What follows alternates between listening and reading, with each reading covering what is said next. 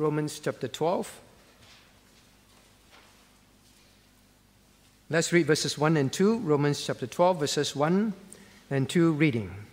I beseech you, therefore, brethren, by the mercies of God, that ye present your bodies a living sacrifice, holy, acceptable unto God, which is your reasonable service.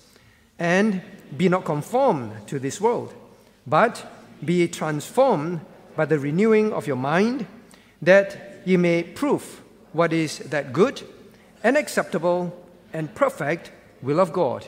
May God bless the reading of His Word. Now let us all turn to God in prayer. Our gracious, loving Heavenly Father, we thank you for gathering us in your house to study your Word once again. We do seek your cleansing and washing thoroughly in the blood of our Savior. Lord, as far as the east is from the west, remove thou our sins from us, that this night of gathering may receive your blessing. And Father, we do pray that you would send your Holy Spirit to be our teacher, open our eyes of understanding. Lord, that both young and old in understanding may be built up in convictions, in the faith, and especially to be aware of how to seek your will, and tonight to realize what are the hindrances to seeking your will. So Father, we pray that you answer this prayer because um, it is needed to strengthen thy people to live in this world and not walk into your chastising will and become useless for you. And Father, we do ask that you focus our hearts and our minds, and Lord, take our minds away from any concerns or worries, and as we trust in you to protect thy people, even as we have learned, Lord, thou art the one who can protect, thou art the one who is in control of every heart. So Lord, grant to us concentration, we ask and we pray, in Jesus' name. Amen. Right, tonight, we continue in part three. Now specifically, we are going to look at the hindrances, the hindrances to knowing God's will. We've studied about, well, what does it mean when we say God's will in the Bible? All right, the sevenfold will of God. Well, we've studied uh, what are the principles to apply in finding God's will. We studied that as well, from your daily lives to, um, to major decisions in life. And one of the key things that we must remember is the Christian must not think finding God's will is only in the major big milestones in life. All right? That is a typical thinking of most Christians. Like I shared, when um, I, I encouraged the seniors to attend, well, the look in their faces are like, there's nothing for me to seek God's will. You know, I've, all my major milestones are over already. What is there? Right? We have this misconception. Right? Finding God's will and doing God's will is part of everyday life, from the smallest decisions to the major milestones in life. All right? And we must apply those principles. Now, one of the things that we, in order to study the hindrances, now we come to the hindrances. What are the hindrances? What prevents me from really finding God's will in my life? All right? Now, we saw this picture last week. Do not forget that when you say, I want to find God's will, well, we say we need to apply preceptive will of God. In other words, all the known commandments in the Bible, they are God's will. Please remember that and let that be ingrained deeply in your heart. Because that is often one of the hindrances, all right, which we'll cover soon. Every commandment in God's will is His known will, called the preceptive will, known to you, known to you. Now, but one of the dangers is we just take one will, one will, and we say, well, um, all right, God's commandment is this, and we ignore the other aspects of God's perspective, God's preceptive will in that situation. So here is one of the hindrances. Now, look up here at this diagram. For example, just a quick example. Um, if we take, like, um, well, keeping obligations. Well, we know we are supposed to, Christians are to keep our words. Um, or rather, Christians should, um, we should know what our obligations are to human beings as well. For example, honoring authorities at the bottom. So you say, well, it is God's principle, God's known commandment. It is in the fifth commandment, for example, to honor father and mother, all right? So we say that's the preceptive will. Now, we cannot just take one and say, well, then therefore, um, whatever they ask me to do, whenever they ask me to go back, I must obey because I must honor them. We must not forget there are also other aspects of the preceptive will of God, which, for example, is seek ye first the kingdom of God, the kingdom's work. Seek ye first the kingdom of God and His righteousness. So there is also that part. So sometimes, yes, we as we seek to honor father and mother, we also must remember, well, if it means that then I do not serve God, or I give up some ministry in order to do that, then you know you're not seeking first the kingdom of God and His righteousness. All right? God's precepts, they do not contradict each other. That is the thing you must remember. Don't say, wow, then it's contradicting. No, there is always resolution on how you honor father and mother in comparison to seek ye first the kingdom of God. All right? So this is just one example um, that, that if we are not careful, this is a big hindrance to us finding the Word of God, uh, finding the will of God. Now, because you and I are going to pick, we are going to pick one of the arrows and say, God's Word says this, right? Now, God's Word says that, well, I must bear a good testimony, I must not stumble others, correct? So, then I should make sure that, well, I, I spend this amount of time um, with, with loved ones so that I don't stumble others. But what about other things, right? There are also God's commandments. Well, stewardship of your time. What about fellowship, study of the Word? You can't let those be lower priority. Parents say, well, come back, come back to, come back to the country, all right? Come back to, to Malaysia, Singapore, wherever. All right, come back now. I want you to come back now. Well, then if it affects certain ministries' work, can you rearrange the timing, right? Is it a good to have, or is it a must have? What is the situation?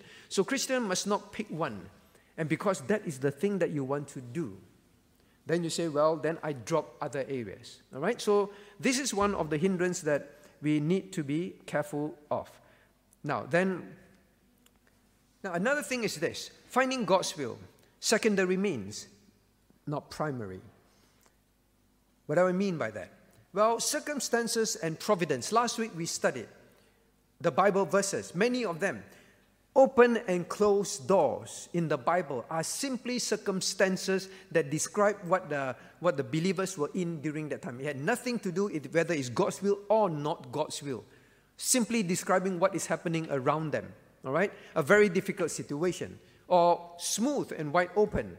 Both can be or not be God's will, right? Now, what I'm trying to say is this.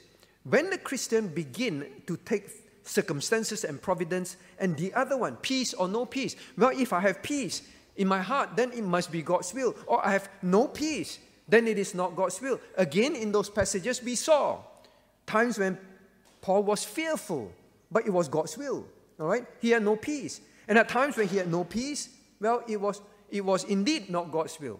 All right? These are just, just circumstances and emotions. That is all. So the Christians, one of the hindrances to the Christian finding God's will is this danger.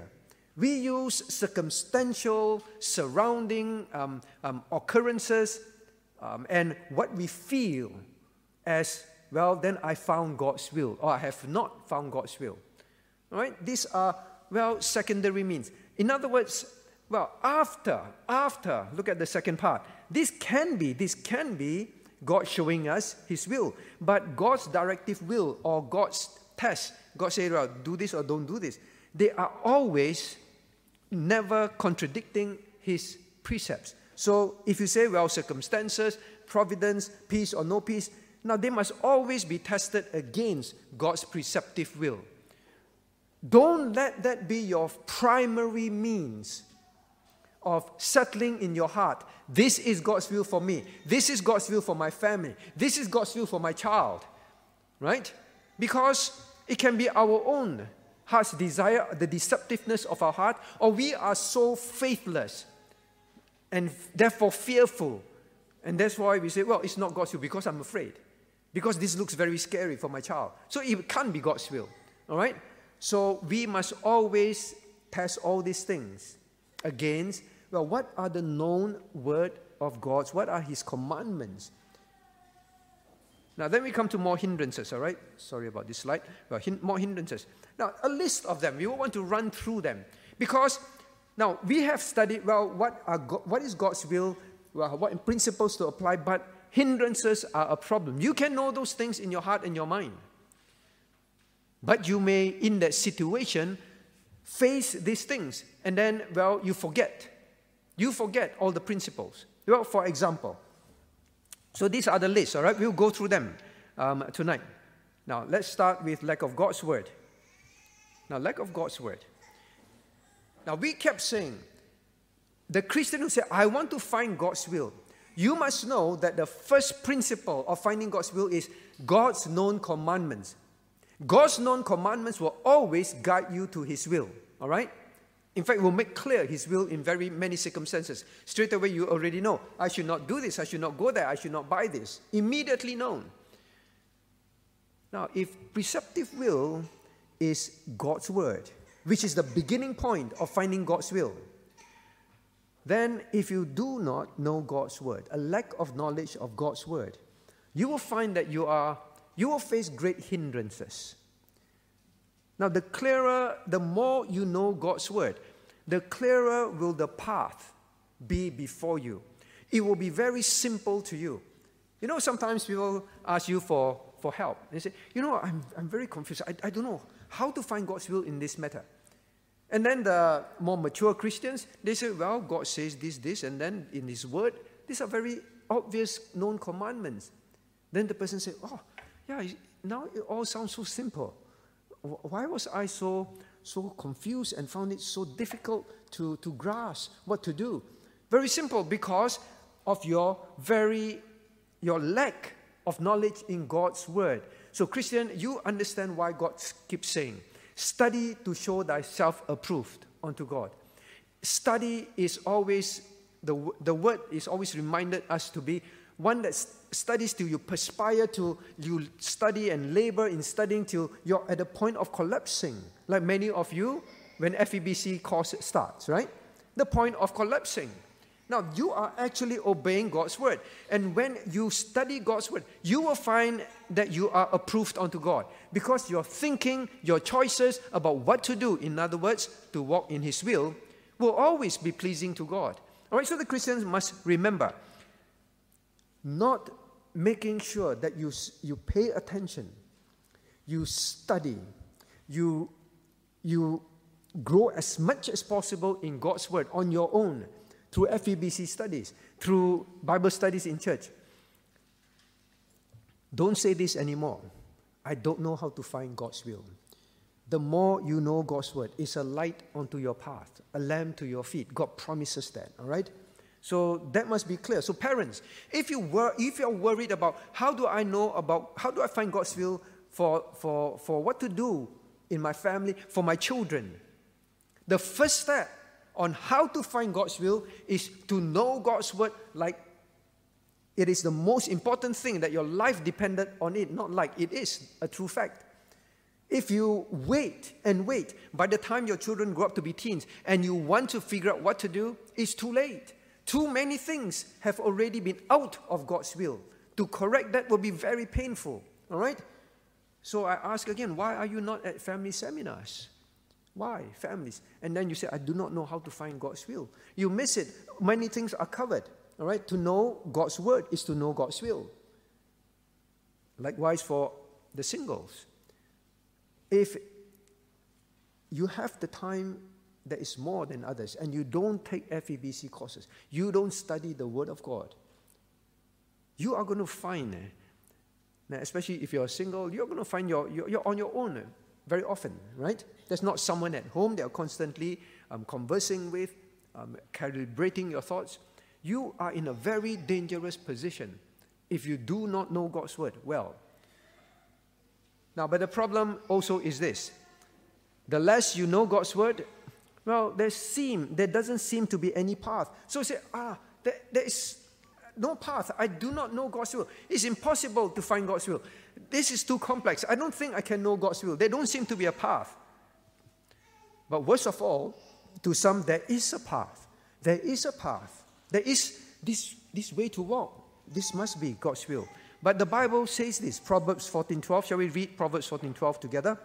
There is a way which seemeth right unto a man, but the end thereof are the ways of death. Now here God says, when you do not know God's word, you will look at things, well, this seemed to be the right will. This seemed to be the right thing to do. But God says, well, it seemed, yes, it looks like it's God's will. And you even argue with people, this must be God's will. What, what else? But God says, the ways, the, at the end thereof are the ways of death. Now, is it not true in many singles' life, in many married people's life, in many families' life, in many elderly's life? They were so convinced this is God's will. But at the end of the day, it was actually something that led them to make decisions that they will regret for their lives, and there will be so much consequences for the rest of their lives. Isn't it true? Now, so this is God's way. We know. If you know God's word well, I just want to have an animation to make us really think.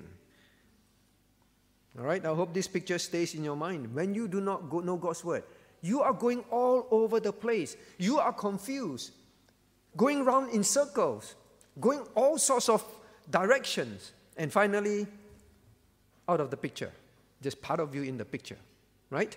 Now that is one of the greatest hindrances. I want to start here. Knowing God's will is nothing so mysterious and complex. If God says everything that we need for godly living, everything that you need in this life, God used Peter to tell us, it's all in here, it's all given to us. Then God is telling you, finding my will is very easy. You just need to focus on studying the Word. Focus on studying the Word. It's like someone walking in the dark and kept saying, I, I don't know where to go, I don't know where to go. And then the torchlight is there, but refuses to use it, right? Now, now the torchlight is there, but refused to use it. This is the second hindrance, superficial application of God's Word. When arriving at a decision or choice, there are two situations that we can end up in. Number one, hastiness. Hastiness. Well, in a rush, don't find out the facts, the various facets of the situation, about the decision at hand, and just look at it, ah, let's do this, all right? Now, heads of the home, you have to be very careful. Hastiness is one of the problems. Now, the other one is, you have already decided in your heart. Now, that is the other hindrance. Many of us, we say, I want to find God's will. But actually, deep in our hearts, we have already decided on something that we want to do. But we will have to say the standard thing. I want to know God's will. But actually, you don't want to, or unwilling, or unwilling to apply the whole counsel of God's word. And that is what I said in the beginning. You made up your mind about something. And then you, you can always take God's word to justify it. But you will never succeed if you take other precepts and honestly put it into that situation you're, you're in. You will find that, well, once you bring in the whole counsel of God's word, it will expose your heart. You have already decided you're going to do this, and you keep quoting God's word to people. All right, so be careful. This is a dangerous, um, dangerous hindrance. So we can jump into decisions because we want it. Use a portion of God's word to justify it. All right, and ignore the other parts that teach otherwise. So please, don't think that just because you have God's word, you are definitely doing God's will. All right, be honest. Now, next one, ignoring other precepts. I've already said this. Um, now, the last point. Now, be honest. Honestly consider other precepts. All right, that may be affected while obeying a precept in my situation. You need to be very, very honest, which we'll cover further. Now, next area, next problem. Now, self-will. Ah, self-will. You can know God's word. You can know the principles. But actually, at the end of the day, you know all that. You don't even know what to apply. But self-will, self-will, sorry. Self-will takes over. Now, we ourselves can be the biggest hindrance. Your biggest hindrance to knowing God's word. Besides not knowing the word, you can know the word, but you can still face a very big hindrance. Self-will, self-will. Remember with this verse last week, God says, if any man will do his will, he shall know the doctrine. You will know the doctrines of God very clearly. You won't be confused. whether it be God or whether I speak of myself. You see, the people back then, they, some of them, they just keep feeling, no, we are very honest. Christ, why don't you tell us honestly? We are very honest with you. And Christ has to rebuke them. You've already decided in your heart not to accept me as the Christ. And on the other hand, you deceive yourself into saying, you just need to tell us honestly, are you the Christ or not? We really want to know the truth. Ah, that is what we are. They remain blind. All right? Now, next one. Now, self-will. Um, why is this? Next. Now, God's will versus self-will. Honest seeking of God's will to obey, that is the paramount. What do I mean by that? Many of us say we want to know God's will, but we are not honestly wanting to do God's will, even if God shows it to us. All right? Now, what does Christ say? Whatsoever we ask, we receive of him because we keep his commandments and do those things that are pleasing in his sight. That is the second bullet. Obedience in walking in preceptive will leads to a clearer way to God's directive will. Now, if your heart really wants to obey God, willing to obey God, now God says that when you keep his commandments, do those things that are pleasing to him, you will always receive what you desire of him, because your will will always be aligned to his will. Understand that. Therefore, obedience in walking in preceptive will. Now, when you keep honestly saying, God, whatever will you show to me, whatever I know now, I will obey it very um, strictly. I will be very honest to obey it. Now the directive will will be clear. Remember what's directive will? Preceptive will is very clear commandments, all right? General, apply to everybody, apply in every situation. Now then directive will, it becomes God will direct you more specifically to your situation. But God uses his word today, all right? So I've, I've quoted this many times, all right? My, one of my main um, resistance to coming to B P C W A, I know I was called into full-time ministry, but my resistance was deep in my heart, unwilling to leave my ailing father in his last days in Singapore and come over. Now everybody reads, if any man love father and mother more than me, he's not worthy of me. Everybody reads that. All right? But God used that to direct me very clearly and rebuke me very clearly. Directive will. But directive will will only be clear to you. And I want you to, hopefully you understand this clearly. Directive will, which we often say, well, God haven't spoken, God haven't spoken. Directive will is only getting, it will only get clearer if you are constantly very obedient to his preceptive will. That is how it works. That is why God says, if anyone is willing to do my will, you will know. You will know the doctrine. You will understand the directive will. You will see it. This is a critical point that you and I must remember. It's a very great hindrance to us. All right? A very great hindrance.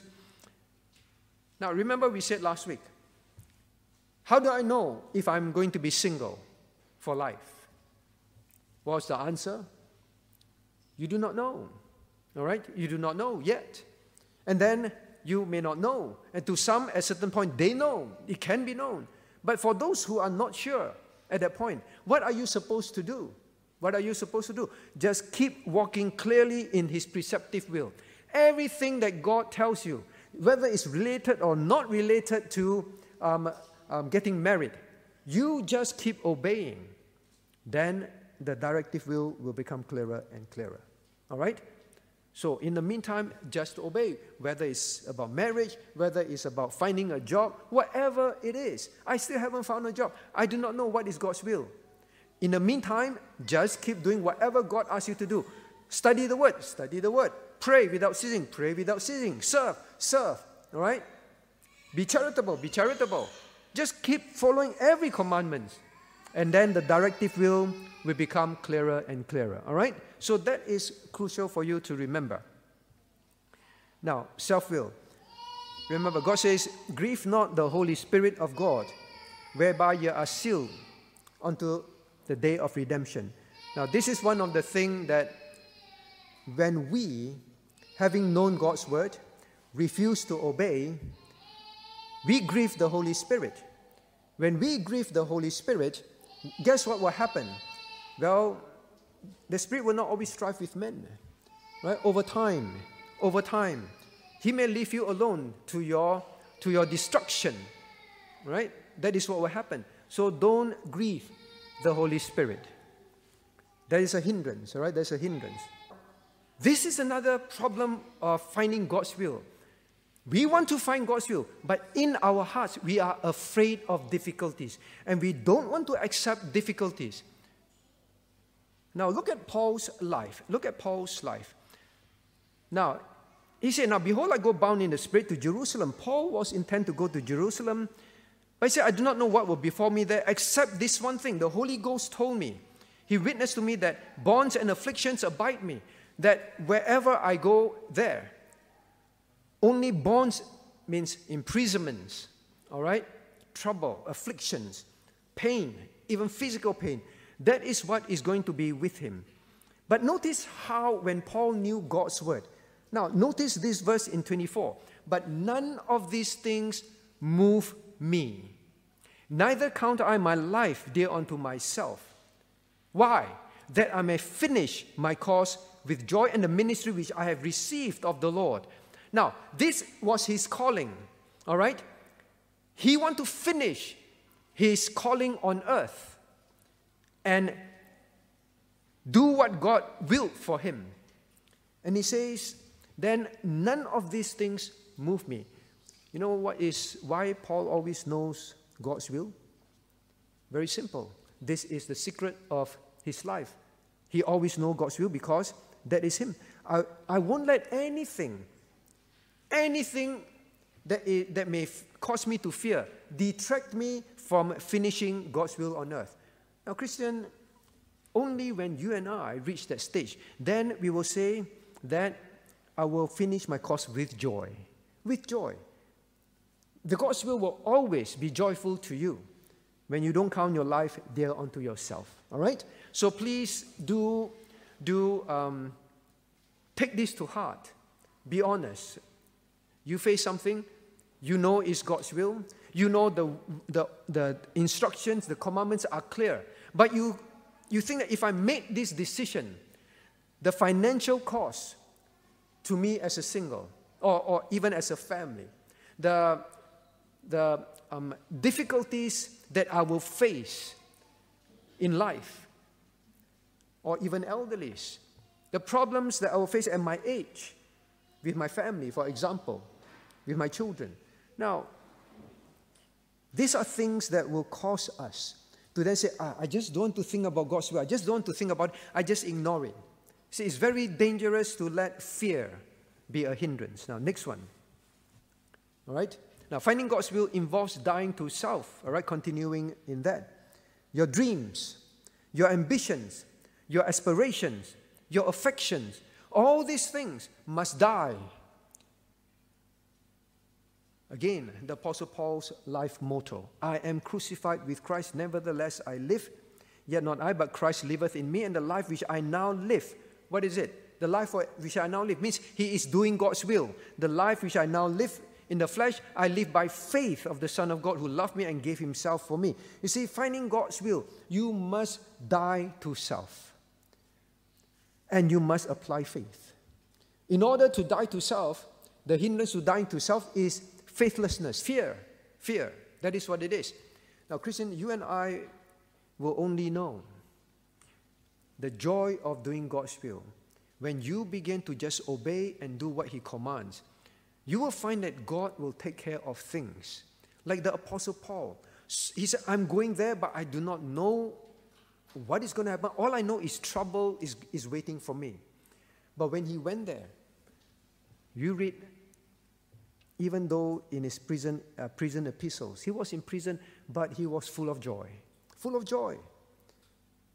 When you make that decision, you may face difficulties, but when you see God intervenes at the last minute and help and this and that, and, and you begin to do his will, you will know the joy All right, finding God's will is about dying to self.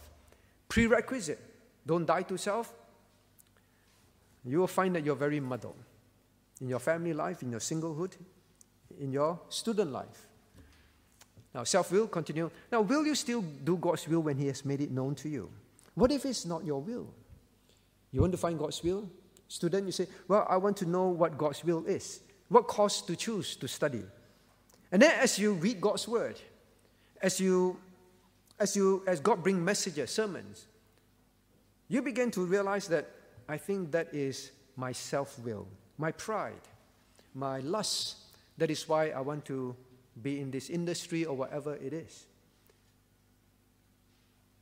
Now, studying legitimate courses are all not sinful, but you will know in your heart. And when you say, God, please show me, I'm going to enter a course. I want to choose a course. Can you please make it clear to me? I don't want to end up wasting my life. And when God does lead you to that and show you, what are you going to say? Now, it's not my will for sure to come to Australia. Definitely not my will. I do not desire to come here. But when God showed me his will, I can pretend and I can lie to everyone and say, no, no, it's not God's will for me to be in Australia. I can serve in Singapore churches. No one would know. Everyone would say, yeah, yeah, good. No, nothing. The wiser to anyone. When God shows you his will, will you do it? And that is the challenge. Now, what if you prefer another option rather than God's revealed will? The other option is not sinful as well. I prefer that. And when God makes his directive will clear to you, what's going to happen? Now, I'm not saying that everything that God shows you will be against your desire, all right? But the Bible does tell us if you do things that are pleasing to him, well, your will and God's will will align. Now, what if someone disagrees with God's will for you? What if someone disagrees with God's will for you? For example, you know in the Word of God, very clear, preceptive will, you must obey God. Maybe in biblical separation, right? Maybe even among your relatives, biblical separation. And someone disagrees with you, a loved one especially, especially, or your close friend. What will take over? You see, the hindrances of, of the self in this area are very real. So in the midst of you keep saying, I want to find God's will, I want to find God's will, you must be very cognizant, very aware as a teen, as an adult, as an adult, very aware. These are the problems that will always be plaguing my heart.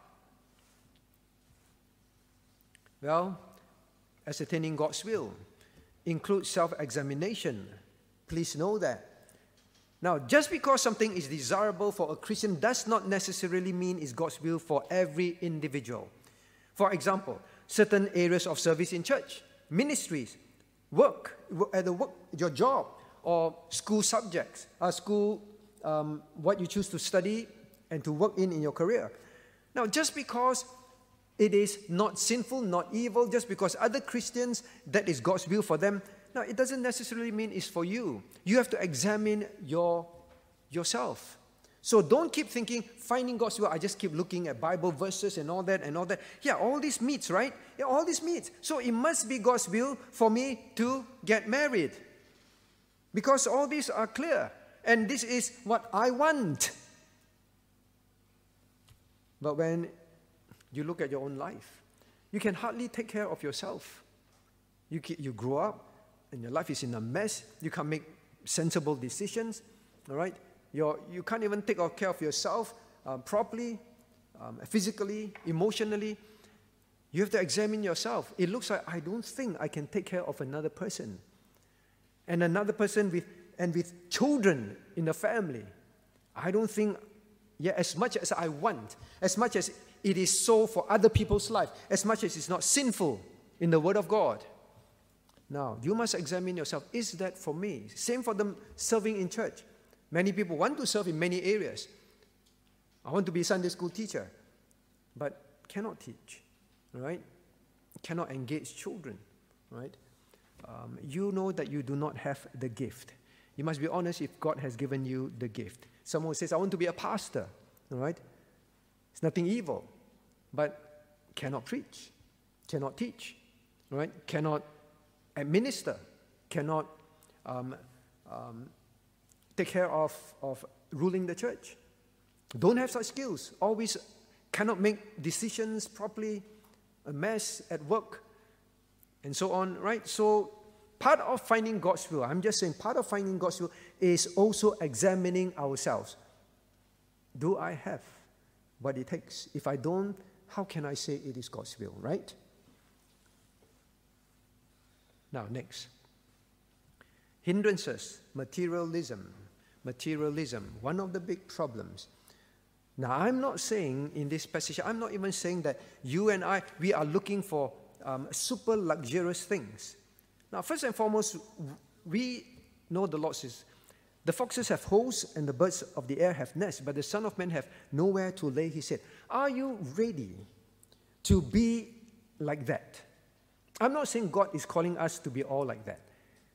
But what I'm saying is, when Christ said, my meat is to do, do, do the Father's will, now, it is to the point where he is God.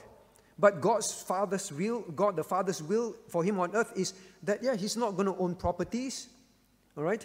He's not going to be rich. He will struggle when he moves from places to places. Even ask, well, can you please go ask the person to let us have a room? Now, unless we are at that stage, we will find materialism to be a hindrance.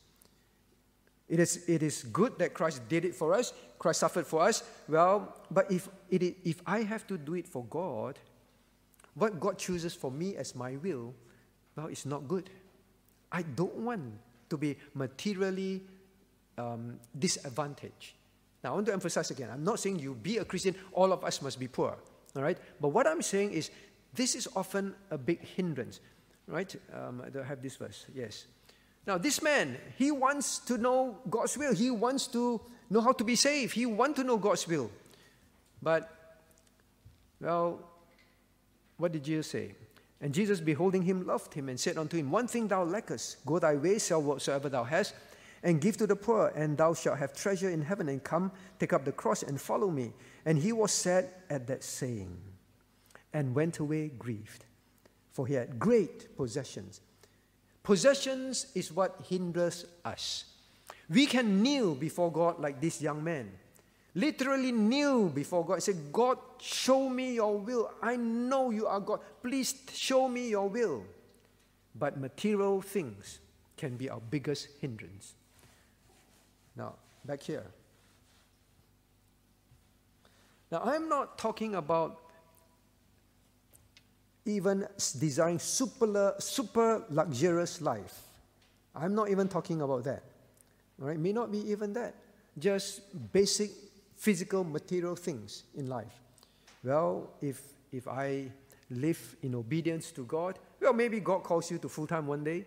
Well, then I cannot have, I cannot have this, cannot have... And you, you may not be thinking of super expensive things. Just basic things in life, you find that, well, it's probably something that I, I, I won't have in life.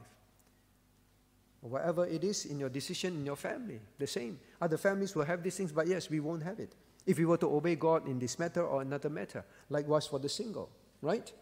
So I'm not talking about even super luxurious things. It can be just material things, material things. Now then we have this. Cultural norms and tradition is another hindrance. In other words, we are so used to what we culturally are taught before we were saved, like these people. Well, he said unto them, full well ye reject the commandment of God, that ye may keep your own traditions, making the word of God none effect through your tradition, which ye have delivered, and many such like things do ye. Now, I said, I think in the first session, we are all, majority of us, um, Chinese, right? We have very strong traditions and culture, um, um, in terms of how we think about family, about singlehood, about marriage, about, um, about money. We have many preconceived ideas, just like different people from another culture will have, all right? Different um, emphasis on different things. A Christian, be very careful. Even the Christians or the people back then, They had this problem. And for them, some of them, to the point where they will not turn to Christ as their Savior. That is how strong some of them took the Jewish culture, right? Now, some events in our Christian life, or some events in our Chinese culture, or if you're um, um, from another race, in your culture, now they can continue to be very major hindrance to us in obeying and doing God's will. You must examine them very carefully. Now, what if, what if, right, during a period where is, well, culturally we should, and typically we would, all right, spend time with family. Now, what if during that time your ministry work, or during that time there is some church activities which, which will help you, all right, or help your child. Now, how are you going to choose? Are you going to say, this is so important that I'm going to forgo these things? You know, sometimes I, I always wonder, now, now what if um, I say, well, you know, um, Chinese New Year, every Chinese New Year, our pastor will go home, all right? Because it's very important, right? In our culture, we should, we should have the family reunion, dinner, and all those things. But if at that time, it's also a period where it's very crucial for the church and for feeding, right, certain things. And say, well, no, no, please, please remember, this is my culture. How would you think? Say, well, this pastor, I don't think he is very committed to the work of God, right? You would think like that. But we seldom apply that to ourselves. It only applies to full-time workers. When we find God's will, it applies to full-time workers. This kind of thing. No, you must put God first. But in our own lives, we don't apply to ourselves, right? We still hold on to the culture. See, culture can be a very strong hindrance. I'm not saying culture or everything in our culture is evil. I'm saying even the non-evil things can become a hindrance to you.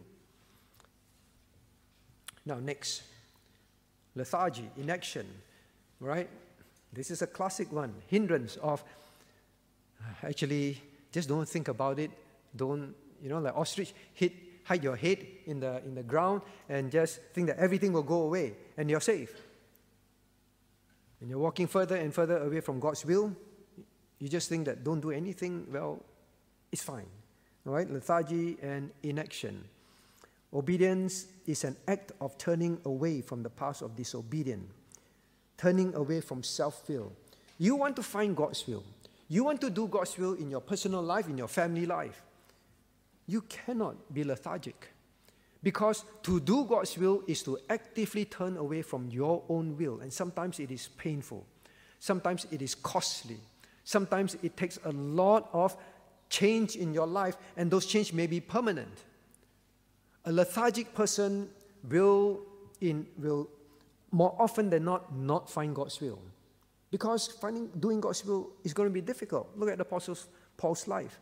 Now, even the Lord says, "Thou and the Lord give you bread of adversity and water affliction." He said, yes, there will be difficulties in your life, but he promised, "Yet shall not my teacher, thy teachers be removed." So he said, I will continue to teach you. You will continue to have the word to guide you. And thine ears shall hear the word behind thee, saying, "This is the way, walk ye in it, when ye turn to the right hand and when ye turn to the left." So God says, I will keep guiding you. Now, when God guides you, you have to walk in it. You have to know it. You have to study it. You have to follow it.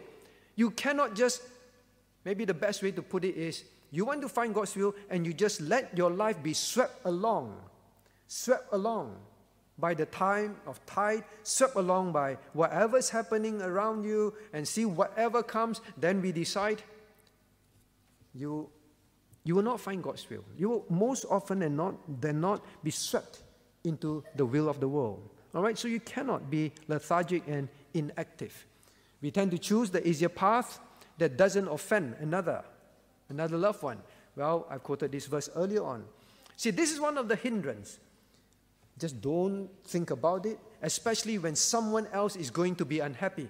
My husband will be unhappy. My wife will be unhappy. My parents, my children will be unhappy when I choose to do God's will. Well, what will happen? Um, you will choose the other path. My parents say, well, don't be part of such an extreme church. What biblical separation? You know, come with us. What is going to happen? You see, when you want to find God's will, I will put it this way. The test will come. I want to say that again. Even in the Old Testament, the people say, well, we want to do God's will. We want to do God's will. God put them through tests. Tests will come. And whenever you face those tests, you must remember, I said I wanted to find God's will, and I wanted to do God's will. Now the test is here. What am I going to choose? My will? Someone else's will? Because of fear? What will it be? What will it be? Now, if God's will is always done, so maybe I ask you this question at this point. Well, if God's will is always done, then why bother, right? Decretive will. And we know that all things work together, all right? If God's will will always be done, then I can do my own will and all will still work out, right? So why go through the pain, avoiding this and that and walking close to God and studying the Word? Somehow, somehow, right? Everything will still work out because God's will is always done in the end. Maybe I ask, how to answer that? Alex? Your child said, Daddy, we learned decretive will. Everything will turn out as God wants it to be. All right, God gave you the privilege to serve Him. He said, it's okay, I can forego that privilege. The main thing is everything will still work out, right? Thomas?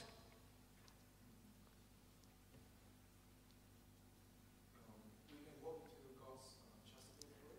All right, you can walk into God's chastity field. Say more. Um, if, if we love God, um, we would actually do His will. Um, so it's not so much that we don't have a choice, but if we really love Him, we will naturally do His will anyway. Okay, we, have, we always have a choice. So that's the thing. No, you know, when it comes to God's will, you have a choice. You can choose to do your own will. And this is exactly what it is. I choose to my, do my own will, but because we learn God's will will always be done. Somehow my family will turn out right because at the end God says His will will always be done, right? And my, as a single, my life will turn out. I can choose how I want to live now. In the end, my life will turn out as according to God's will. And so on. Now, we should not be callous with our decisions simply because God's sovereignty works all things out well. Because God says this. Let's read Matthew eighteen seven together, reading. Woe unto the world because of offenses, for it must needs be that offenses come. But woe unto that man by whom offenses come. Yes, my will will be done. Christ will be crucified. But then, it's, then, the, then you can say, well, well, well, then as well, then whatever I do doesn't matter, right? My salvation will still be worked out.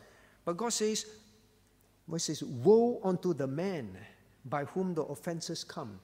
Yes, God's will will be worked out, but it's woe to you, right? Like one of you say, I will walk into His chastitive will. Please remember this. God's will will always be done, not yours. Not yours. God's will will always be done. But what you will end up in is God's chastitive will. Don't think that all things will work out. God said very clearly, blessings for obedience, curses for disobedience. All right? So His will will be done in your life. But that will is called a cursed life. That is what it is. All right, so don't be so foolish to think everything will work out. No, your family will not be what it was meant to be. Your personal life will not be what it's meant to be. You are in God's cursed will. All right, so don't be foolish to think everything will work out um, in your life. No, not in your life. God's plan will always work out for God's work. Now, next. Following Christ is always about taking up the cross. You say, I want to follow Jesus. What you're saying is, I want to take up my cross and do His will. That is what it is. All right? I've said that many times already. Now, you want to do God's, you want to do God's will. Doing God's will, very simply, also means this. Now, let's read this together. For David, after he had served his own generation, by the will of God, fell on sleep and was laid unto his fathers and saw corruption. Now, here, God describes David's life. David did God's will. What was doing God's will in David's life, in his people's life? Serving his own generation. Serving. service. Service is part of God's known will. So any Christian who is, well, just think, well, I get saved, I take care of my own family, and then I have my own, um, as a single, well, I, I just live my own life, I don't commit sin. You must know that that is not doing God's will. God, doing God's will is always serving your generation, the time that you live in, the church that you're in. So any Christian who thinks that just be a nominal Christian, don't have to be um, um, involved in um, doing God's work, um, and when people ask, I, I, I can turn it down, you must know that you're simply saying, God, I do not want to do your, your will, that's all. So change this thinking, doing God's will. I want to find God's will, I want to find God's will. When you're approached to serve, serve. You're doing God's will. Now, actually, now this is the last one before we move to frequently asked questions. God's will is always the best for us. Now let's read together. For I know the thoughts that I think toward you, saith the Lord, thoughts of peace and not of evil, to give you an, an expected end, to give you an expected end. Now, God says, my will for you, my thoughts towards you are always good, peace, not evil. To give you an end means your life now and, your, and through eternity, something that is good. Now, what is one of the biggest hindrances to the Christian in doing God's will? You find it, but you don't want to do it. Why? Because of unbelief that God's will is the best for us, both for now and for eternity. That is one of the very big hindrances to us embracing and doing God's will. You won't embrace God's will because you, you look at, well, well, you ask for God to show you His will. Then from preceptive will, you discover, mm, God wants me to do this or not do this. Then directive will makes it even clearer. But you still think, how can this be good for my child? How can this be good for my family? How can this be good for my singlehood? How can this be good for my um, senior's age? How can it be good for my working life, my student life? How can it be? You do not trust God. That is why I say, well, I, I think maybe I partially do God's will, or I, I just choose to my, do my own, God, my own will because I think it's better. A distrust that when you look at the situation and the will does not suit you, you must still have this faith. God's thoughts towards me, in other words, His will, is always, is always thoughts of, thoughts of peace. A good end for me. I must trust Him. Now, there, there is a slide, but I don't know where it is now.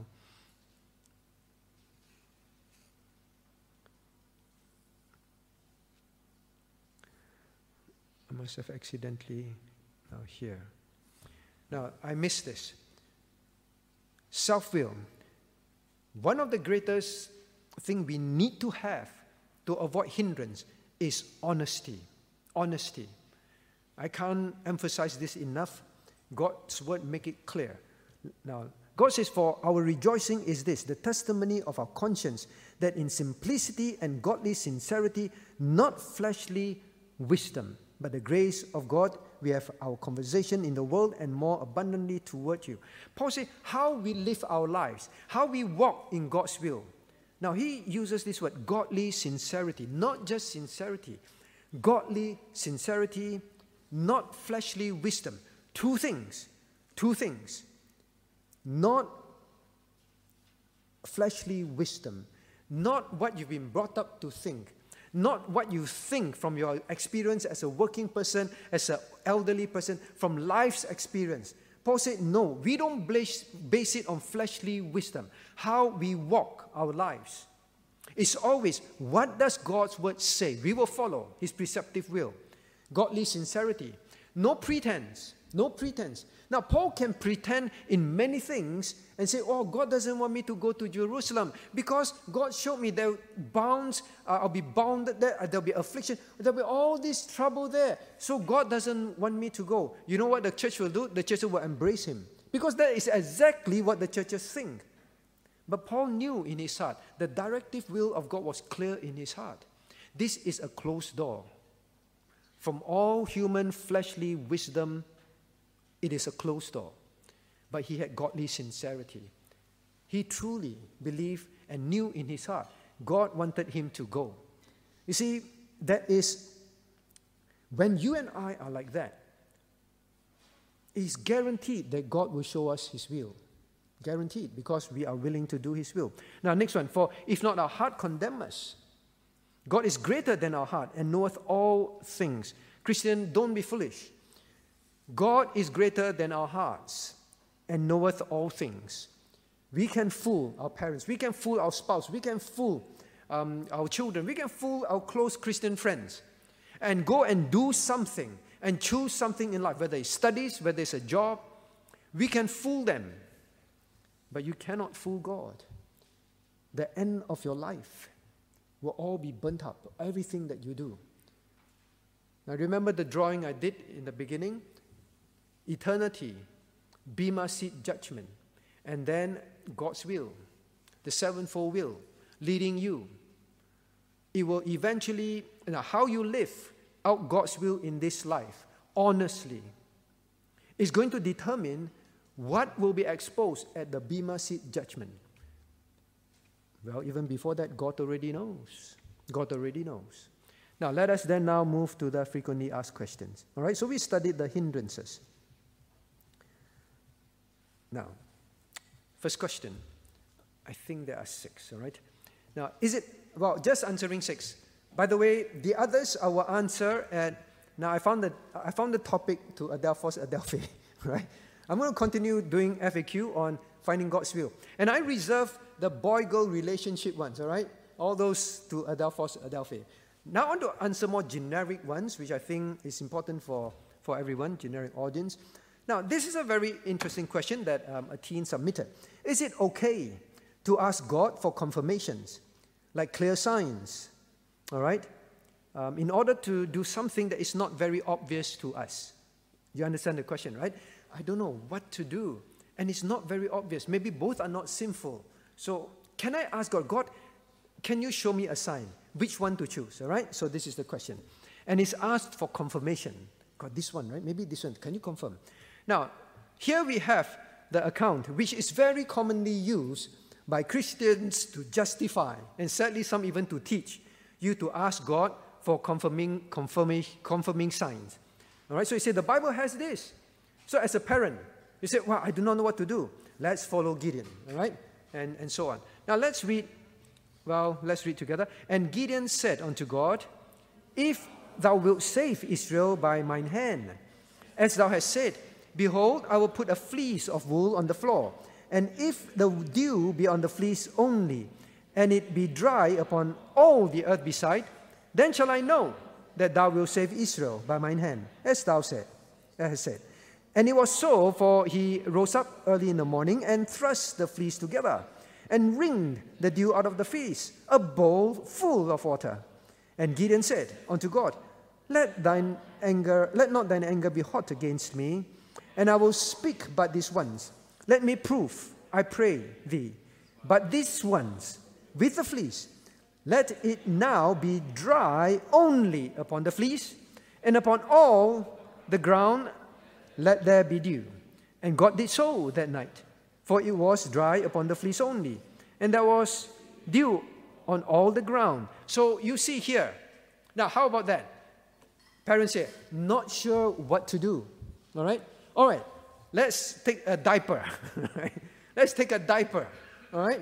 And then the, the baby wee-wee's in the diaper, all right? And where's the first one? Um, the dew be on the fleece only. All right, so only the diaper will be wet. The bed will be dry. All right, then it happened. Then tomorrow night, okay, tomorrow night, let's the baby sleep through the night. Then um, the bed is wet. The diaper is dry. You know, so now, uh, jokes aside, but this is actually very common for us. God, you're going to school. God, I'm not sure which one to choose. God, can you show me a sign which course to choose? All right? Then I say, well, if when I reach school, when I reach school, if my science teacher is the first one that I see, all right, then I will choose a science course for university. But if I see my arts, if there's such a thing, right, my literature teacher is the first person I see, uh, there is a confirming sign because God, I like both. I like both. All right? If I see literature teacher, I'll, I'll take, I'll, I'll major in literature. All right? God, can you please confirm for me? All right? Don't, don't say that we don't do that. Or maybe parents, all right? Maybe parents. Well, or maybe singles. Well, God, do you want to get me to get married? Right? If I come to church this Sunday, and then brother so-and-so wears, wears um, um, um, blue color shirt, and then he talks to me, all right? Then is a confirming sign that you want me to get married. And it can be the other way. The brother say about the sister. Now, we have all these kind of ideas which we sometimes feel that, wow, Lord, I really do not know how. So God, can you show me confirming signs? Now, let us study this passage carefully and ask ourselves, is this what God is teaching us? Ask me for confirming signs. Now, first and foremost, confirmation of earlier clear revelation of his will. Gideon was asking not for a confirmation of something that he do not know about, that he is not clear, not so obvious about. Look at the blue words. Gideon said, as thou hast said, as you have said, save Israel by my hand, as you have said. And he said it twice, that thou will save Israel by my hand, as thou hast said. So in the first place, this passage is not us teaching us to go and ask God, God, I don't know, please show me. It is not. God's will is already known. Now, I just established the principle first, all right? Now, the second thing that we must realize about this passage is, now, what Gideon asked was clear impossibility of something happening. Nothing short of a miracle. That was the kind of confirmation sign he was asking for. Now, firstly, the dew on the fleece only, the dry on the earth on earth dry. So you imagine, through the night you get up, and then ground bone dry, pick up that bunch of fleece, squeeze in a whole bottle of a whole bowl of water. What is the possibility? Impossible. Impossible. To make it even more difficult, more impossible, this time the opposite, right? The ground everywhere is wet, but the lump of fleece will be dry. That is more difficult because fleece, by its nature, will attract, will attract and get itself, attract water and get itself soaked. So, so Gideon knows these things. So now he's asking for even a more impossible thing to happen. Now, a few things to learn. Confirmation request was not anything common or generally possible. It is not like, well, God, if he calls me today. This is a very common thing. People call, people make telephone calls, all right? Or if he comes through the door soon. People do walk through the door, all right? It's not uncommon. If I see an advertisement, oh, God, should I buy this? Well, if, if well, I, I receive an email in my inbox as an advertisement for this product, then it is, I think it's, then you're confirming your will. If the teacher calls my name when I go to school, then, then well, it's your, it's your will for me to study this course and that. Or if the person agrees to my request, okay, God, I pray, all right? How, what is the sign? If I ask this person and the person says yes, then it is open door and it's your, your will. We're going to answer that after, afterwards as well. Now, the first thing to remember is this. If you want to ask for signs, confirming signs, you better not ask for something very that, that would happen in daily life. Now, we know that God does not work by miracles today anymore, all right? And you want to ask God for those things, and you really mean it, all right? Well, are you willing to ask for something totally impossible? God, if it's your will for me to marry this person, all right? I can't confirm. Two brothers, all right? Which one? Both asked me to marry this person, all right? The brother that walked through the doors without the doors opening, that will be the one. We asked that, all right? And both brothers did not walk through the door with the door opening. Are you willing to say then, God, it is meant for me to be single? You see, it's this kind of situation. Please understand how serious it is. Now, furthermore, this was not God, who am I going to marry? God, what course am I going to take? God, what should I buy? These two products? God, what school should I send my child to? Now this is what? This is thousands, if not hundreds of thousands, if not millions of people's lives at stake, the lives of the children of Israel at stake when they go to war. Gideon knew that. And if they die because of Gideon, now, Gideon's um, um, failure to be sure, then, then what will happen? Their families will suffer. They will have no fathers. The children will grow up without fathers. You know how the burden that he's carrying, he's not talking about marriage or, or, um, or um, what to do with their children's life. He's not talking. This is something that is, that is of humongous implication and significance. That is why he did that, all right? Now, many things in life, well, of course not marriage, huh? Many things in life, we, we can... we can make a wrong decision and, and another decision. Now, I'm not saying that just because that's the case, then we don't find God's will. But we have to know the context. Now, the other thing is this. Is it okay to, for, to ask God for... Uh, sorry. Now, asking for confirmation signs again and again does not necessarily please God. Now, this passage is not encouraging us to ask for confirmation sign because God has made His will clear. When God has made His will clear, this is a very unique and very um, significant situation. Now, look at this. Look at this. Look at the second time. Let not thine anger be hot against me. In verse thirty-nine. Let not thine anger be hot against me. Now, Gideon knew that this was not pleasing to God. That is why he said this. The first time he did it, in his heart, he already knew, I should just take God's word as thou hast said. All right? But so many people's lives are at stake and families at stake. Now, God m may be more gracious and understanding. And the second time he asked, he knew that he would make God angry. And he prayed that, please don't get angry at me. Now, this way of doing things is not necessarily pleasing to God. If God has shown you in His preceptive will, if God has shown you through His directive will, all right, go with it. Go with it by faith. Don't keep asking for signs. Now, this was an exceptional situation, as I've mentioned. Now, do not test God's patience because we are lazy. That's the thing. Not willing to obey or hoping that God will change His mind. You are lazy. Most of the people want this sign. All right? You may be unconscious of it, but you must wake up to the fact, am I being lazy? Am I not seeking to find answers that God says, my word is a lamp unto your feet, light unto your path? Am I lazy to go and find all the verses about this thing, meditate on that, honestly apply the principles to this situation?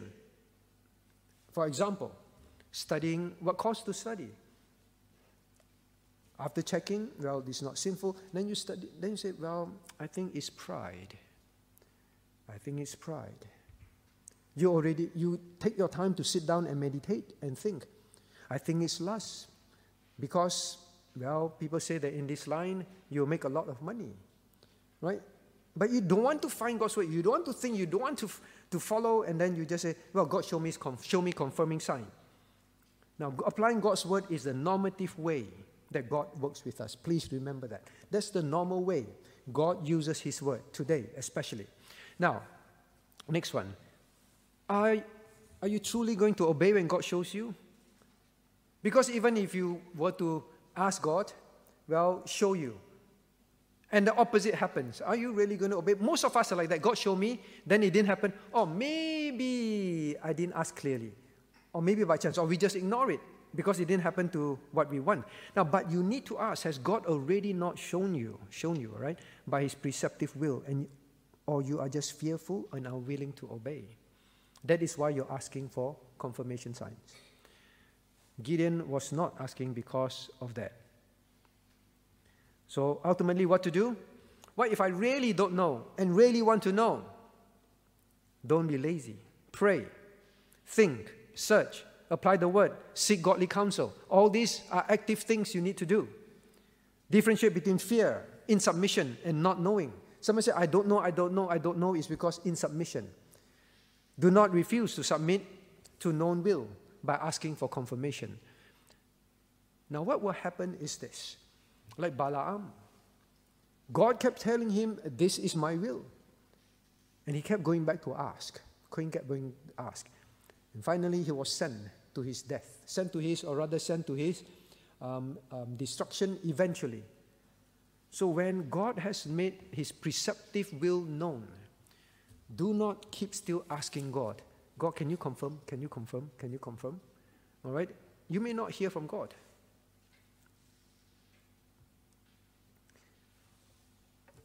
Now, it is better to have the word that you can cling to than variable feelings and circumstances. Don't go with circumstances first. Have the preceptive will and the directive will from the word of God and cling to it. Because Peter himself told the people before he died, you have a more sure word of prophecy whereunto you do well that you take heed to, and let it shine your path in this world of darkness. Before he died, he said, I'm going to die soon. I have met Christ. I've heard Christ in person.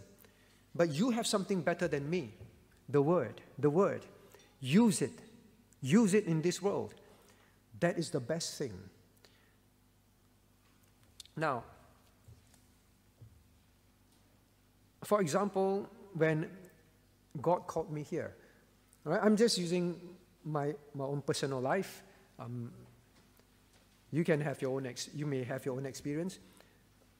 Now, there's one thing that was very clear in my mind, um, having known sevenfold will and all that, not as well as now, but one thing was clear in my mind, and I thank God that that's how He led me through His word to think. I will not ask for signs. I will not ask for confirmations. I will not. Because my constant fear is this. Now, what if I say this, this, this, and it happened? Now, then when I come, and then things go all wrong, what am I going to do? Tell you, I'm sorry, I think this is not God's will for me. Now, I will not only destroy my own ministry, I will destroy a church, you, your lives, by coming because I asked for a sign, and it seemed like it, and I come. Or my feelings were this. Now, as we study God's word, we must remember, God's word is the most sure thing that when you have it, you cling on to it. That's the best. Ask God to show you His precepts. Study it. Don't be lazy. Find the principles. Apply the whole counsel of God. Be clear. Be honest. Then after that, ask God for directive will through His word. Very specific. Then it becomes clear. It is His word. That is why when everything was so difficult in the ministry, my heart was full of joy.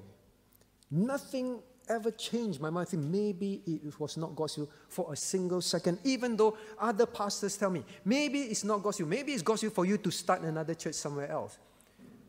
Now, if it is not clinging on to the sure word of God, I think there are many times I would have said, well, I think maybe it's not God's will because, look, I asked God for this, then it looks like it's not. What am I going to do? Now, always use, now, other circumstances. Now, God does, and sometimes, God can and sometimes does use circumstances and providence. But do not ask for those as confirming signs. Do not depend on those as confirming signs. You can, as we studied last week, you can look back and say, well, you know, I have this word, sure word that I cling on to. Now I look back and see how God led me providentially. I can see, and it's a comfort. But even if those things did not happen, it does not matter. You want to find out God's will about your studies, about your job, about your family, whatever it is. Go by the word. Cling on to the word. God will show you. He promised to show you, right? Very often it's because we're not willing to read it, not willing to see it. We don't want to do His will. We won't know the doctrine. And for example, my P R came in record time, right? From the time of submission, I think it was three or four weeks. It's, it's incredible. I am still not going to say that is the sign. I will not say that. I said those are comforting assurances. But my calling here is not based on something spectacular like that. It's based on the word. That is it. That is what I'm trying to help us to understand. One day you make a decision for your family or for your personal life. if you base it first on circumstantial providence and asking God to confirm, and especially confirm with things that happen normally in life, one day you're going to look back when things go wrong. You do not have this assurance. You do not have the assurance that God will be with you, because it's He showed you clearly in His will and He used His directive word to show you. You do not have that assurance. You will always wonder, wonder, wonder. Yeah, some things may happen and look back, yes. Now, but I also want to caution. You must do your human responsibility. So it doesn't mean, well, God shows this and that, then I just come. That is human responsibility as well. I will tell the church very clearly, I will preach these things. V P P, biblical separation, are you going to stop me? I wrote it very clearly. I say, if, if you want me to come and serve, that's my human responsibility. Are you going to stop all this? You say, no, we will not. Then please publish it and put it on the notice board for three weeks for everyone to read before you say that you want me to come. Please publish this and post it on the notice board. That's what I did. That even when you find God's will, there must be also the human responsibility to ensure, all right, that we are doing things according to the preceptive will of God. That is the point. Okay, so I'm just sharing an example. Um,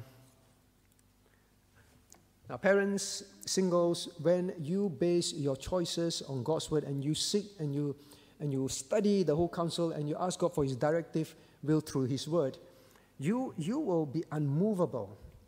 When you grow old, they say, did I make the wrong decision to be a single or to be married? You will never ask that question, never.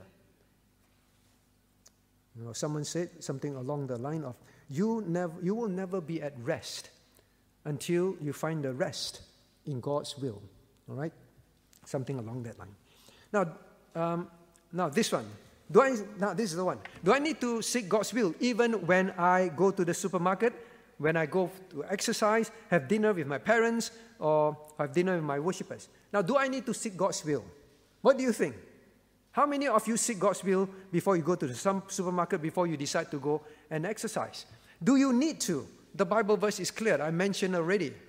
Whether you, therefore you eat or drink, whatsoever you do, do all to the glory of God. So definitely going to the supermarket, exercising, and so on. Now, these are more than your ordinary daily things that you do all the time. All right? Now, Christ said, my meat is to do the will of, the, of Him that sent me. Christ even relate He's doing the will of God as common and as important as His daily eating.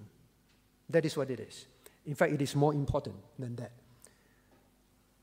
Now, what does it mean? There are many principles.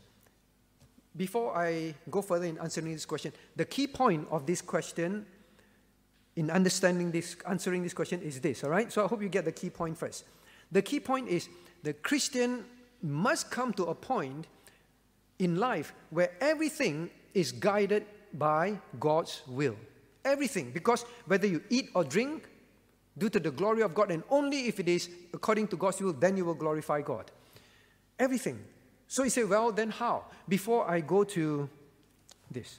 So before I go to the supermarket, before I go to exercise, I must kneel down, pray for one hour, look for directive will from God before I go out, before I go meet my parents for dinner, is it this week, next week? What are the principles you should apply? Maybe I'll ask you to think. What are the principles? Um, Howard? I don't know, supermarket. Maybe I'll ask ladies, all right? Super, ladies. Uh, okay, maybe uh, Winnie.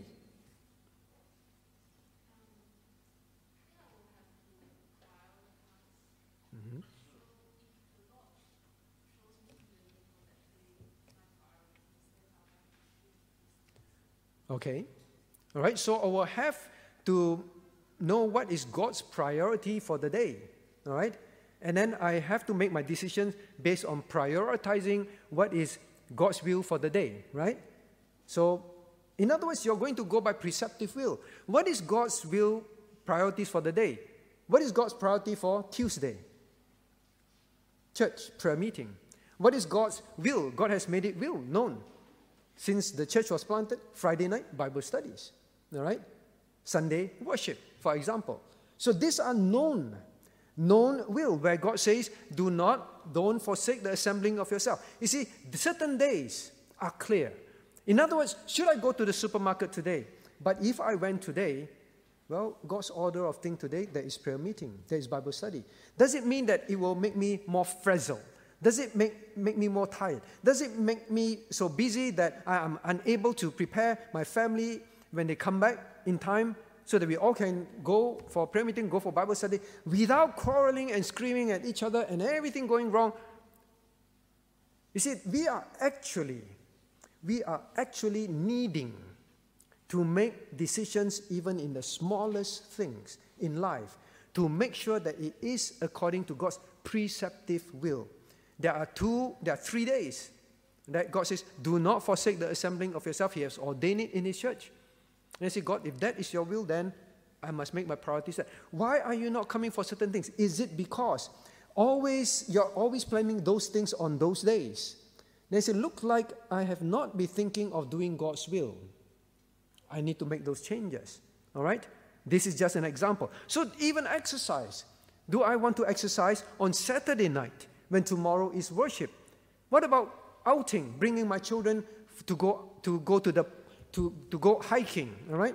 You see, we are, we, unless we are conscious that in everything that I do, whether eat or drink, I must make sure that I will glorify God, in other words, do His will, we will just do things without thinking. So now you and I must be conscious. I, you know, I decide to go and do this today or buy this today. It may not be a sinful thing.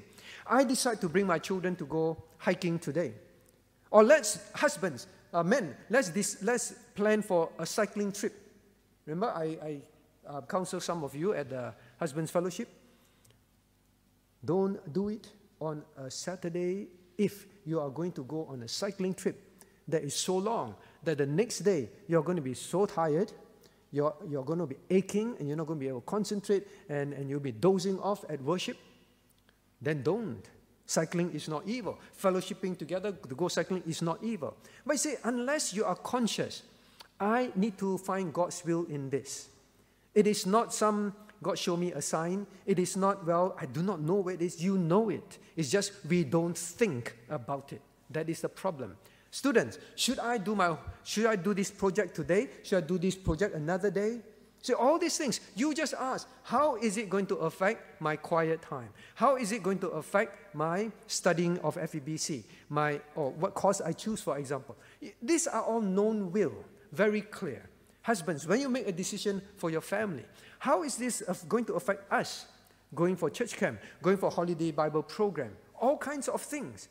Will, will they be too tired when they reach there or when, when they come back? All right? That kind of things. Now, I want to emphasize again. We, in many daily life activities, it does not occur to us, I must do God's preceptive will. Many things are known already. Should I go visit my, even my, fam, my, my family, all right? Um, in Perth or whatever.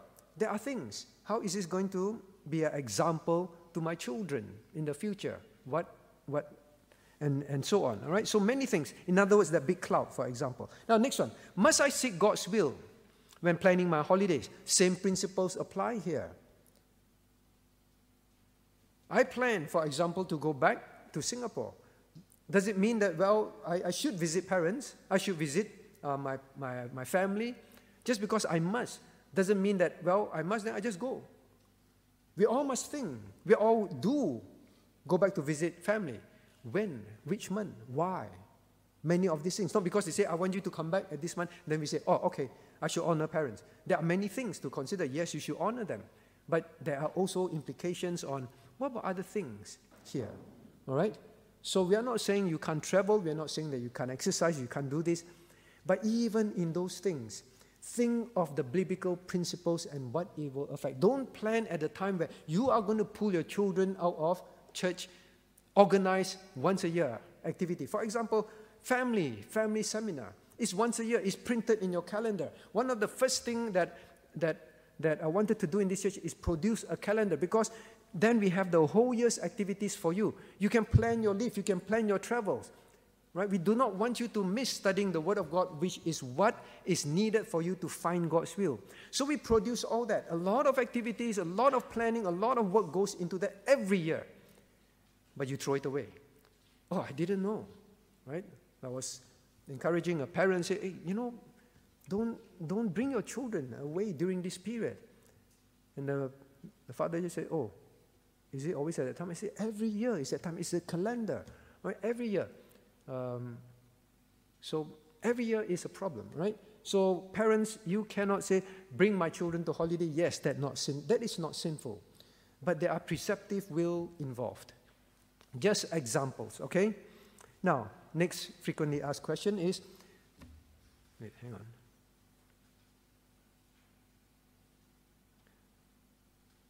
Now, what if I choose to do something out of fear, so someone asks, or wrong motives initially? Does it mean that I am in God's chastative will and need to undo my decision? You understand the question, right? So the person says, well, I chose to do something, but at that point of time, I, maybe I was not so mature spiritually. I did it out of, well, I just want to avoid something, want to not suffer certain things. I just did it. Wrong motives. The thing itself is not sinful.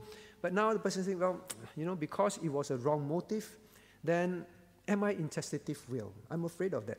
Sh- should I now undo that decision? Now, what do you think? What do you think? Now, it depends, all right? It depends. For example, now we did visit this principle. Now, Moses, Moses, the Bible said, and Moses feared and said, surely this thing is known. And he ran away, right? He feared. He made a choice based on fear, for example. Now, but we have to realize sometimes God uses it. It was not God's timing anyway. It was not God's timing for him to do certain things, to realize certain things. All right? God used this event to humble Moses in the land of the Midianites. He went there and he, he was really humble. All right? He then, now, God could be using his providence to direct you into his will because you were not seeking him at, the, at that stage or unsafe. So, at that stage, you were not seeking God. And you just went ahead to make certain decisions in fear. Now, in the mercy of God, sometimes it is how, even in your foolishness, in your foolishness, now he can use that to direct you, direct you. And eventually you realize, oh, this situation, like Moses, he realized that situation humbled him, right? Made him what he needed to be. Now, so it depends, it depends. Um, I'm not saying that it is always the same with everyone because you have the opposite. You have the opposite, Jonah. Well, we studied this example also. Well, God wanted Jonah to go to Nineveh. Sorry about the size difference in the words. Go to Nineveh. N- jo- Jonah said, well, I don't want to go there. And everything was smooth, right? Everything went well. He went, he ran away from Nineveh from with wrong motives. God wanted him to repent. God wanted him to return. He had to return. All right? So really, it all depends. Then say, then what is the answer? What is the answer? Say, depends is not going to help me. All right, uh, maybe Michelle, what's the answer? You're smiling. So what's the answer? Mm-hmm. Mm-hmm. Be, be honest. Mm-hmm. Mm-hmm. Right? Yeah, you go back to the principles. You go back to the principles because this may be God's way of directing you here or there. At the same time, it also may not be, and God wants you to correct what you did because there is a personal will, right? A personal will. So that is God's will for you. You pray. You study the Word. You apply the principles. Then you ask God for his directive will very honestly. Your heart laid out, God, whichever is the case. In fact, my preference is this and that. God, I'll be very honest with you. But please overrule all this. I will do your will. Help me, God. Honestly pray to God, all right? With godly sincerity, not fleshly wisdom. Maybe if I, if I went here, I did that. Oh, maybe this is the benefit. Well, I'll use preceptive principle, not fleshly wisdom, all right? God knows. God will know. And God will lead and guide. So, so yes. So that step is always search the whole counsel of God, the principles applied to your situation. Don't just take one. Honestly, with godly sincerity, without fleshly wisdom, ask him to use his word to direct you. All right? You will know. He will. He's the living God. He will show you. Don't skip around in your devotion. Do it consistently. Then you never doubt. This is the other thing I want to say. Christians, please read God's word consistently, so that when God speaks to you, you will never wonder, is it because today I happened to read this? But no, I've been reading this consistently, and at that time, at that situation, God make it so clear. The directive will is often found like that. Then with that, you submit to God's will, walk in his cooperative will. Then don't look back by faith. Don't look back. Now, if you don't settle these things, whoever is going through this, I'm still not sure, I'm not, still not sure, I'm still struggling. It's a very miserable life, and it's a life that you will not be useful to God because you will not be committed. You will not give your one hundred percent because you still wonder, have I sorted out this thing? Am I living in sin or not? You will always struggle, all right? Seek godly counsel. That's the other one. Now, what if I choose to do something? Oh, sorry, here. All right, so there's a, a person who, I've, I've mentioned this already. Seek his preceptive wills, honestly seek his directive will, enter into cooperative will with him. Now, next one. What if I prayed? What if I prayed that God will shut the doors, and if it if it's not his will, and he did not shut the door? All right, so very common question, very common with many of us. God, you know, if it is not your will, please shut the door. All right, please make this um, not possible, and it won't go ahead. Should you do that? Well, I think the answer is clear. Don't seek confirmation signs as way, as the primary means to determine God's will. Don't depend on circumstances, providence, even ask God to give you peace or no peace of heart. Don't use those as your primary means to find God's will. Now, because what if God really don't shut the door? Are you going to go ahead with it? Then you keep wondering. Well, maybe. And sometimes people share with me, God, you know, I, I prayed for this, and then and I say, well, if God shows you, then why are you not going to do it? But you know, I also have doubt. You see how miserable that life is? But I also have doubt. Maybe I'm going to ask again. All right, so don't do that. Go to preceptive will, and, well, if there's open and shut doors, there's six circumstances. You look back and have them as comforting assurances. Can God's will change for a person? What do you think? All right? So this, again, is a very repeated question. Can God's will change for my life? Can God's will change for my child's life along the way? What do you think? I know all of you will say yes and no, right? Now, yes and no, right? It's yes and no. Depends on what you mean, all right? So people who like to ask this question, depends on what you mean. God's will does change in our life as we go through different stages. Gracia, is God's will for you now, all right, to get married? No, of course not. What is God's will for you now, Gracia? To be a? At your stage, at your age? To go to school, to be a student, right? God's not saying, be married now, right? But God's will may be for you to get married later on in life. So as we go through, if you mean, does God's will change in that sense? Yes, it does. Rather, God's will um, at every stage of your life will be known, all right? Then the next stage of life, his will, his already predetermined will, must be found and must be done, okay? So yes, you, no one can say, God's will is for me to be a student, and then you're eighty years old, no, God's will is for me to a student, right? Whole life be a student. One of the students look up and say, who wants that? Now, the next one, for example, marriage, marriage. Well, at this point, singlehood. But you don't know. If God wants you to get married in that sense, yeah, his will now will move into the marriage will. So don't ask questions like that um, and think that God's will don't change in that sense. Now, and the danger is this. If we think that, we can grow up like that. Well, from young, from when I was young, I always felt that I want to get married. And God's will is for me to get married. All right? Not knowing what marriage is about. So from young, you did that, and then you say, from young, my parents emphasized that. Then you say, well, God's will doesn't change. Then as, as soon as I grow up, I must get married, because God's will don't change, right? So when we think God's will doesn't change in that sense, it's dangerous, all right? It's dangerous. And can be the opposite. God wants you to get married, and then you want to enjoy the world, and you don't want to, all right? So, and so on and so forth. So God's will can change in that sense. Now, what about God's will not changing? It is also unchangeable. Now, for example, marriage. Once you enter into marriage, then that is unchangeable. You cannot say, um, you know, Pastor taught us that God's will changes, so now I am in my middle age, and I have a middle age crisis. And middle age crisis, I like to be like, you know, a playboy, uh, drive sports car. So I, I, I now need to move into a singlehood stage, right? There are some people who say, well, I think, well, I think God's will changes for me, so now it's, it's time to be a single. Then they get divorced, because they say God's will changes. So please don't think like that. But full-time calling, full-time calling is a lifetime call. It's a change. You enter into that, it's a lifetime call, right? Now, maybe I'll ask you this, because this is another one that I, I'm asked almost once or twice every year. Now, what happens?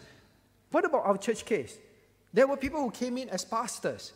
They, they studied in Bible colleges, they came in as pastor and all that. Then today, they're not our pastor anymore, or they, they, they, um, they're no longer even going to church, some of them, right? Went to Bible college and all that, served full-time, not even going to church anymore. But I thought you say God's, God's calling does not change. How do you answer that? People ask that. What are people, people who are called, then after that, they are no longer in the ministry? How do you answer that, Wei Chen?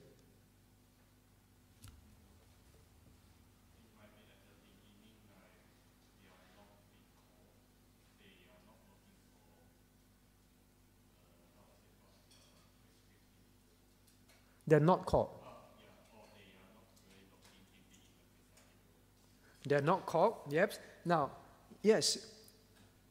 Now, just because someone says, I am called, doesn't mean it's God's will. Please remember that. Just because someone walks up to you and says, God says you should marry me, doesn't mean it is true, right? So, just because the person says God may not be. So the person can go to Bible college. The person can graduate from Bible college. The person can say he's, your, he's called here. The person can come here and serve for a while. But if the person was not called in the first place, right? Has God's will changed? No, God's will never changed. All right? God's will was never for this person to be in the ministry. It was his self-will. And then, has God's will changed? Now he's in the world. Maybe God's will changed. Huh? No, he was never called in the first place. So now, He's, he's resuming, hopefully, all right? If he is still walking with the Lord, he's resuming what God intended for him in his life as his will in the first place. Okay, so I hope that clarifies, because people often ask that. Now, it can be another situation where, can it be that the person is called, but is no longer in the ministry? Shane? How? Gone astray, gone astray, love the world, want to go back to the world. Although his calling is genuine, is full-time calling, God did call him. But having loved this present world, they leave the calling. Possible too, all right? Some people are called and they choose to leave the ministry. Can be genuinely called as well. But that, right? Or it can be, well, certain people, they commit certain grievous sin. God disqualifies them, can be genuinely called. An example we just studied, Eli, Eli, right? So can be all this situation. Does God's will change? You have to know what you're asking, and you need to think um, clearly, all right?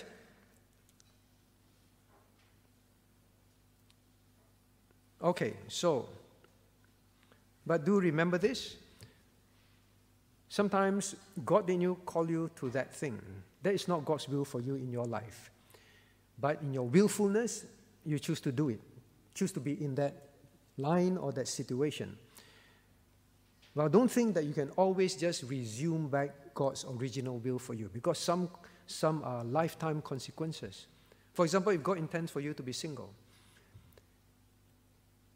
if you get married, and then you find that life is miserable because it's not God's will. You cannot undo that. All right? Now you walk in a very a long life, a lifetime of chastity will. Other things can be other consequences. Now, next. Oh, I finished. Okay. All right. Well, there are There are a whole bunch of other questions that I will answer in our next topic for Adelphos Adelphi. Now, I hope that this gives you um, some overview, and go back and visit the slides. And anyone of you who are seeking God's will about something, go through that process. One of it is seeking godly counsel, right? So you know my phone number. I'm happy to talk to you, to give you counsel from the Word of God. But do not walk into God's chastive will because of all these hindrances. Let us turn to God in prayer.